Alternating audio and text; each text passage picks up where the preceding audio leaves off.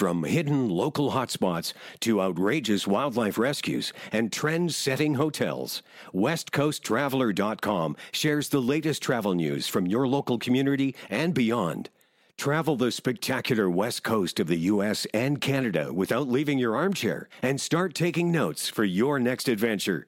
Make your next vacation or staycation the best it can be. Visit westcoasttraveler.com. Welcome to Off the Page, a weekly podcast produced by the Comox Valley Record. I'm Erin Haluschak, a journalist with the Record. Join me as we take a deeper look into the people and stories within the Comox Valley. Today on the podcast, we have Tim Ennis, a conservation biologist, and he is the, also the coordinator of the North Vancouver Island region of the BC BAT program is more than 20 years of experience working to protect and restore biodiversity in BC. Welcome to the podcast, Hi, Tim. Thank you so much. So, when I think of Vancouver Island, bats aren't necessarily something that I think of right away in terms of some of the mammals that exist on the island. Can you tell me a little bit more about the program and the population of bats on Vancouver Island? Yeah, absolutely. It's funny that we don't think of bats very often, regardless of what geography we're living in, because at least for here on Vancouver Island, there's probably more bats than there are any other kind of mammal by number on the island. They're absolutely huge populations. They play a really important role in the ecosystem here. For that reason, they're they're really important. But they're also, you know, cryptic. They're hard to see. They fly around in the dark. They don't make sound, so it's it's easily understood why we don't associate uh, them as being part of the the megafauna or, or, or the mammalian populations that we see on Vancouver Island that are kind of more that we may be better known for. And why are bats, when I think of them, I don't necessarily think of them as mammals? Why are they classified as such? Well, they're definitely mammals. They have fur, they give birth to live young, they nurse them in the same way that most mammals do, but they are in a very specific order, as we call it, in the tree of life, if you will, which is called Chiroptera. So some people think of them as associated with rodents, like flying mice, for example. They're definitely not that. They're separated in evolutionary time by quite a long time from the closest sort of mammal relative, if you will. And the order that they're in is called Chiroptera, which literally means hand wing, because when you look at the anatomy of a bat, you'll notice that their wings are actually held open by their finger bones. So they're they're flying with, with their hands, which is quite distinctive uh, with them. But about 20% of all mammal species on the planet are bats. So they make up a really huge component of biodiversity in the mammal uh, kingdoms here uh, on planet Earth. And how did the BC BAT program come about, and how did you decide that this would be something to have a chapter on Vancouver Island? It came about due to, I think, just generally needs from communities across British Columbia to have a portal for science based information about bats, including how to live with them, to get fact based information about risks that bats might pose to human health, and generally provide education and outreach to the population to dispel a lot of the myths that are out there about bats because as as they are really difficult to observe and experience in the wild they have been vilified in some cultures including ours to some degree as being pests. Whereas we also hold them up as, as heroes in some contexts too like with batman etc so there's a bit of a mixed bag on bats around here but providing fact-based information is, is one of the key objectives and, and an outreach to communities. So we opened our doors here for our north island program really in response to need. Previously there was only one program for the bc Community Bat program on the island, and it was based out of Victoria. So it became difficult for our colleagues down there to respond to needs of people in the, say, Comox Valley, for example. And so we were able to, to step up and, and fill that void. Do you have an idea, a general idea of what the bat population here is in the Comox Valley? it's really really hard to say and so no i couldn't even come up with a number uh, other than to say that any warm summer night on any body of water a wetland or river or lake you can't not see hundreds of them at a time so when you magnify that across the landscape, there's there's lots, lots and lots. And are there a certain type of bat or breed of bat that is specific to this region? Previously, what we understood was that there were about nine species of bat that are native to our area here. And through our research in the past three years, we've discovered three more species, bringing the total to 12. So those species aren't like new to science in a sense. They're species that were just not thought of as being native to Vancouver Island, or but they are known from other places. So we've discovered these these three species, and it's been one of the really interesting things about our work here is is that. And who knows what else we have to discover in front of us in the years ahead. And is it research? I think about scientists studying certain breed of birds and things like that, and they put GPS trackers mm-hmm. and things like that. Is that something that you see as one of your goals that you'd like to do? Yeah, absolutely is. Yeah, it's just really challenging with bats because they weigh so little. So when you're going to encumber an animal with a, a tracker of some kind, GPS or whatever, the, there's a certain limit of what you can strap on to, to them before you really compromise their ability to say fly, for example. With the modern GPS trackers that we have, the heaviest component is the battery. When we look at the weight restrictions that bats can hold, the battery life for the tracking uh, devices that we could use is would be weeks. It becomes a challenge that way. If they're migrating, for example, far distances, you know, you're going to run out of battery before you find out where, where they are. And the other thing is, uh, we don't have a series of towers that can receive the signals in this part of the world. So it requires sort of manually chasing them in vehicles or on bike or foot or in airplanes or whatever to find out where they are as they're moving. Also very challenging. So we have a little ways to go yet to really dial some of the uh, research methodologies that uh, are available to us. But yeah, absolutely, it would be something that we're really looking forward to getting involved with. You touched on it a little bit previously about some of the myths that people have around bats and whether they're perpetuated online or just in culture and things like that, both good and bad. Can you dispel some of those myths and tell people why bats are really an integral part of our larger ecosystem? Yeah, for sure. Bats are the only animal that you're likely to encounter here in the Comox Valley that could have rabies. And so that's sort of a myth that is part true. it, it is absolutely the case that, that our bats here are do carry rabies. But the other component of that myth is that it's less than half of 1% of wild bats that are infected with rabies. So it's really important to remember from a health and safety perspective a few key points like never handle a bat with your bare hands or if you accidentally encounter one with your bare skin that you do need to go and get treatment for the possibility of contracting rabies. But the the severity of which is very high for humans, but the likelihood of that being, you know, a transmissible disease to us based on the half of 1% of bats carrying rabies is a super low likelihood. It certainly is not the case that all bats are carrying it and that they're all you know, sort of infested with this virus and whatnot. The other thing is there's a lot of other diseases that are carried by rodents and mice that bats don't have. Chances are statistically that your your likelihood of getting sick from a rodent is much higher than it would be from a bat. So, for example, rod- um, feces can can cause infections in people that can be quite serious as well, potentially lethal whereas that's not the case with bat guano. So if you have bats in your attic, as long as you don't handle them directly, there's essentially very, very, very, very low chance that anything unfortunate would happen to you or your family in a, in a health context, other than direct skin contact potentially. And that kind of leads me to my next question is if people do encounter a colony of bats near their house or even in their house, like you said, what should they do? So that's part of core business of, of what we do at the Community Bat Program is we receive calls and emails from people wondering that exact same question. And so, you know, once we've had a chance to provide landowners or homeowners with uh, with the facts about about bats and human health and safety and also the benefits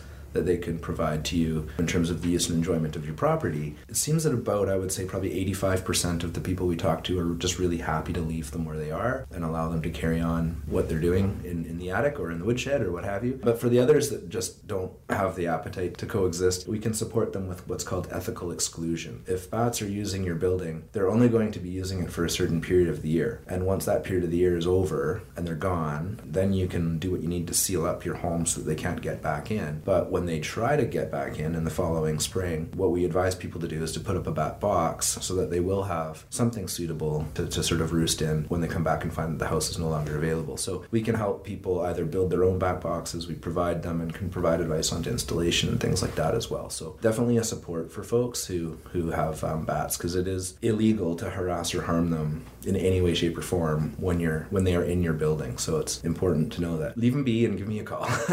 is the majority of their diets are insects? Yeah, all of the bats that we have native to our area are all insectivorous. So that means they all eat insects. Across the world, of course, bats, there's many different kinds that do many different things, some of which eat fruit, some focus on eating fish, others are pollinators. For example, people would be familiar with tequila. The only pollinator of plant that produces tequila is a bat, so without them, you wouldn't have tequila. And then, of course, there's the infamous vampire bat, which is, you know, there are, are some species that um, drink on the blood of other animals, but we don't have any of those here. All of our bats eat mosquitoes and moths and caddisflies and beetles of various types and things that fly around at night. So, searching for a new home? Make today's homebc.com your online home base. With easy to search listings and connections to local realtors, everything you need is under one roof. Powered by Black Press Media You can search hundreds of local listings, all in one place. Access the top real estate professionals to help you find the perfect home today at today'shomebc.com. What is it for you personally about bats that you are really drawn to and that really piqued your curiosity? My primary work that I do is actually protecting land, so typically buying private land and setting it aside as habitat for wildlife. And we do that through nonprofit organizations. And a lot of times we're looking to government grants and things to provide the funding that we need to acquire these parcels of land. A lot of the government granting agencies want to know what kind of endangered species might be on the property, and that supports your cause for conservation when you have a, a verified record of, of, a species at risk occurring on the property. And so we do uh, get involved through that lens with things like looking for rare owl species or perhaps uh, rare reptiles such as the western painted turtle. And at one point in time, our group was interested in understanding whether or not there were any rare bat species on some of the properties that we were looking to acquire. So we invested a little bit of money in acoustic sampling technology that has come way down in price. That that is our primary tool of doing bat research. And we were able to discover that there yes there were in fact some endangered species of bats in some of these project areas that we are interested in. But from there I think just the intrigue of being out at night with ultrasonic acoustic microphones and listening to the sounds of bats flying overhead, even though you cannot see them, and having the computer tell you in real time what species of bat is flying overhead became kind of fun, to be honest. And so we just sort of moved in, in the direction of doing more and more uh, acoustic sampling in different places around the valley. And after uh, a little while of doing that, became involved with uh, a research project funded through the Fish and Wildlife Compensation Program that was a little bit more rigorous in the application of scientific methods and things like that, and became also involved with the community bat program around that time too. So it's sort of snowballed from our from our land protection ambitions to the science and research program that we have now.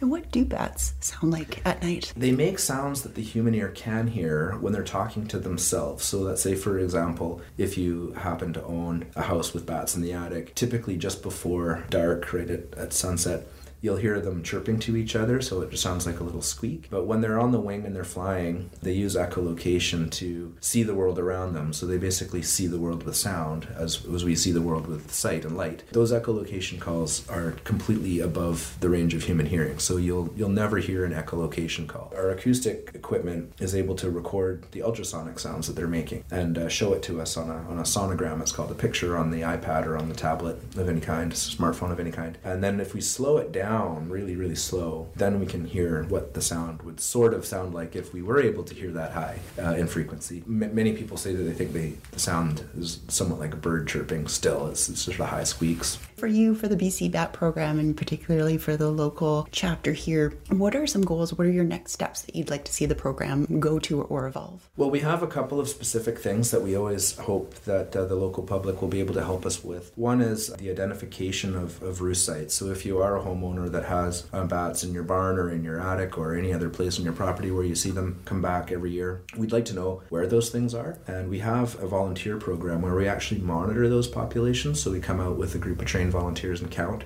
how many bats are flying out of the attic, let's say, every night. And, and we do that year after year to sort of track the population health over the long term. So we're very interested in both landowners that are comfortable self identifying to our program as, as people that have bats on their property but also looking for volunteers to help us with the counts. That's really important because it does take quite a few people to, to do one thoroughly. So that's one component. But also, there are some diseases that are affecting bat populations themselves that are causing massive declines, almost extinctions really, in certain bat populations across North America. And those introduced diseases haven't yet started influencing our bat populations, we don't think. But we're also really interested in any dead bats that people find because then we'll send those in for testing to see if the cause of death was this introduced disease that we're worried about. That's always something that we're, we're looking for help from the public to, to do as well if the bat population, or like you said, when the bat population declines significantly, what would be the impact on our ecosystem? Yeah, so white nose syndrome is again um, an introduced fungus that has come to the eastern shores of North America, that uh, from Europe we think, that has caused you know declines of like 99.9% of populations of certain bat species, and it's been moving across the country roughly from east to west, sort of ever since. And generally speaking, it, it's made its way about as far as sort of Manitoba Manitoba and Canada from that bat to bat contact, we think. Somehow, and we're not really sure how, it, it leapfrogged over to um, sort of the Snohomish County, King County area of Washington State, so Puget Sound. So it's maybe 300 or so linear kilometers from our doorstep. We hope that it doesn't make it here, but it, it likely will. And so certain species, like the most abundant one we have here on the island, little brown bat, is one of the ones that's most impacted by that fungus. So fortunately, we do have some top scientists in Canada that have developed a vaccine, if you will, to use a casual term. So understanding where the colonies are can really help us with rolling out that vaccination program effectively and will hopefully give our bats here a better chance to survive than what relations in the eastern parts of the of the continent have experienced. In other places where the bat declines have been significant, you would expect that the insects they're eating would be no longer predated upon by them, and so the insect population you would expect to be affected significantly by all of a sudden having hardly any bats around. Really appreciate your time and your expertise. Yeah, thank you for having me. That's this edition of Off the Page, produced by the Comox Valley Record. Thank you for joining us. If you have suggestions for topics or guests, we would like to hear from you. Email us at offthepage at comoxvalleyrecord.com. Discover what's happening around our province with todayinbc.com. Sign up today to get the latest news right to your inbox and never miss the news that's important to you and your family. From community news in your neighborhood to what's happening in our province, your source for daily news is todayinbc.com.